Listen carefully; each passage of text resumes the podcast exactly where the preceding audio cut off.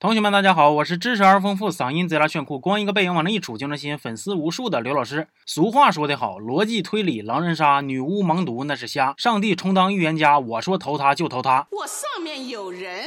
今天要带大家看的就是这么一部全程上帝视角，主角说啥就是啥的推理悬疑电影《心理罪》。电影一开始就发生了一起凶杀案，刑警队长老台和法医小乔研究了一下尸体之后，就决定收队了。这个时候，突然从吃瓜群众里边蹦出来一个人，拦住不让他们走，也就是本片的男主方木。方木凭借着一张好像请大师开过光的嘴，进行了一通没头没脑的分析，最后锁定了犯人就是一名护工。然后犯人也非常的配合，完全没有一点变态杀人犯的冷静和淡定，反而像是一个沿街摆摊卖煎饼果子、炸臭豆腐的小小商贩，见到了。城管一样，嗖嗖嗖就跑没影了。接下来就是一场将近五分钟的追逐戏，杀人犯飞檐走壁，十八般武艺，一瞬间我还以为自己是搁这看中国达人秀呢。导演这是在用实际行动告诉我们，不会跑酷的杀人犯那都不是一个好护工啊。虽然情节比较曲折，但是万幸啊，杀人犯还是被抓住了。没过多久，老台手底下又发生了一起连环杀人案。哎呦我去了，这治安也是没谁了。警方按照惯例还是抓不着凶手，于是犯罪心理领域的大拿向老台推荐了一个人儿。对，没错，就是方木。老台起初是看不上方木的，毕竟啊，一山不容。二虎一片不容二主啊！于是方木利用心理学知识对老台进行了全面的分析，就问他：你是不是烧烤都没人扒蒜，逛街都没人搭伴，加班都没人送饭，就连发个朋友圈都没人给你点赞呢？你说你啊，这日子让你过的太失败了。老台这心里虽然不大乐意，但是呢，因为方木成为了警队的实习生，于是也就只好让他跟着一起办案了。方木去看尸体，凭借着过人的观察力，光靠死者手上一个刀口和没了几千 CC 的血，他就不仅确定了凶手患有血液病和基本的外貌特征，竟然还能看出来凶手。身高一米七五左右，真他妈是神了！完了，老台跟着各方线索一核对呀，还真有这么个人儿于是就带了一个女助手看看，结果还真碰上犯人了。俩人一见面就叮刚干起来了。但就在凶手即将被老台制服的时候。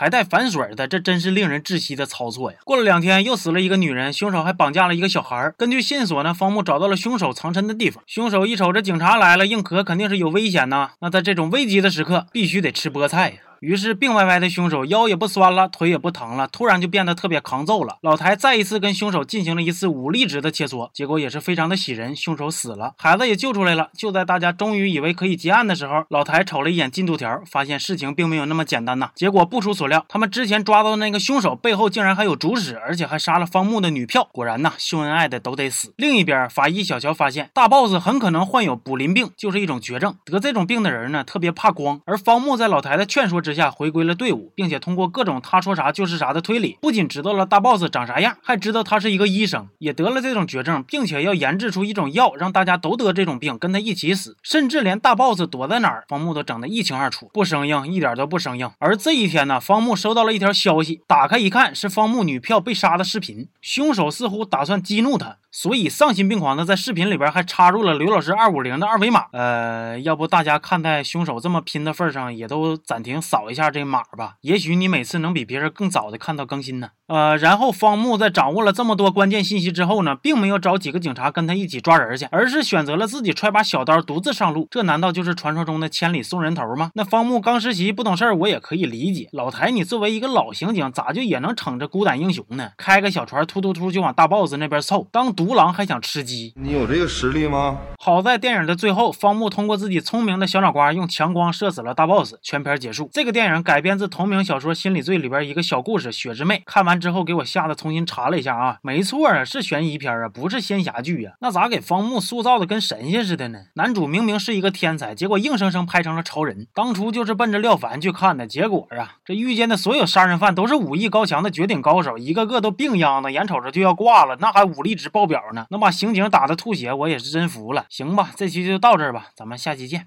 啊。